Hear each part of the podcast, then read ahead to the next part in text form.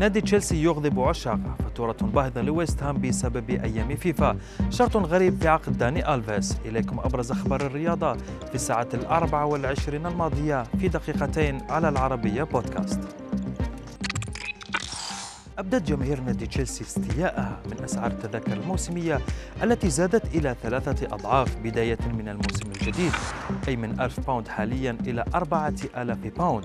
إدارة النادي بررت هذه الزيادة بعد إضافتها لعدد من المرافق الجديدة وتحسين خدمات المطاعم وخدمات الإنترنت كما أضافت عددا أكبر من المباريات على التذاكر الموسمية.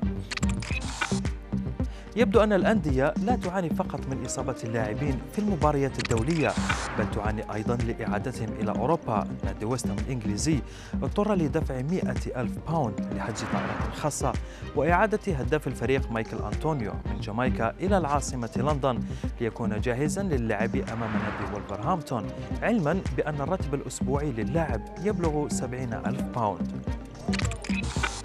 حلقة جديدة من قصة خيرة حمراوي لاعبة سان جيرمان والتي قدمت أول تصريح لها بعد حادثة الاعتداء التي طالتها. وروت حمراوي تفاصيل الحادثة قائلة بأنها حاولت حماية قدميها من الرجلين اللذان أخرجها من السيارة. وبحسب اللاعبة فإن المعتديين كانا ينويان إصابتها في القدمين قبل أن يفرا إلى سيارة كانت بانتظارهم.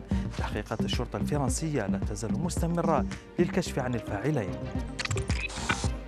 يعيش البرازيلي داني ألفيش سعادة عارمة بعد توقيعه مع نادي برشلونة وما يؤكد سعادته هو راتبه الشهري البالغ يورو واحد لكن النادي الكتالوني أضاف شرطا جزائيا اعتبره البعض غريبا أو مبالغا فيه للاعب في نهاية مسيرته حيث بلغت قيمة هذا الشرط الجزائي 100 مليون يورو برأيك هل يستحق ألفيش حاليا هذا المبلغ؟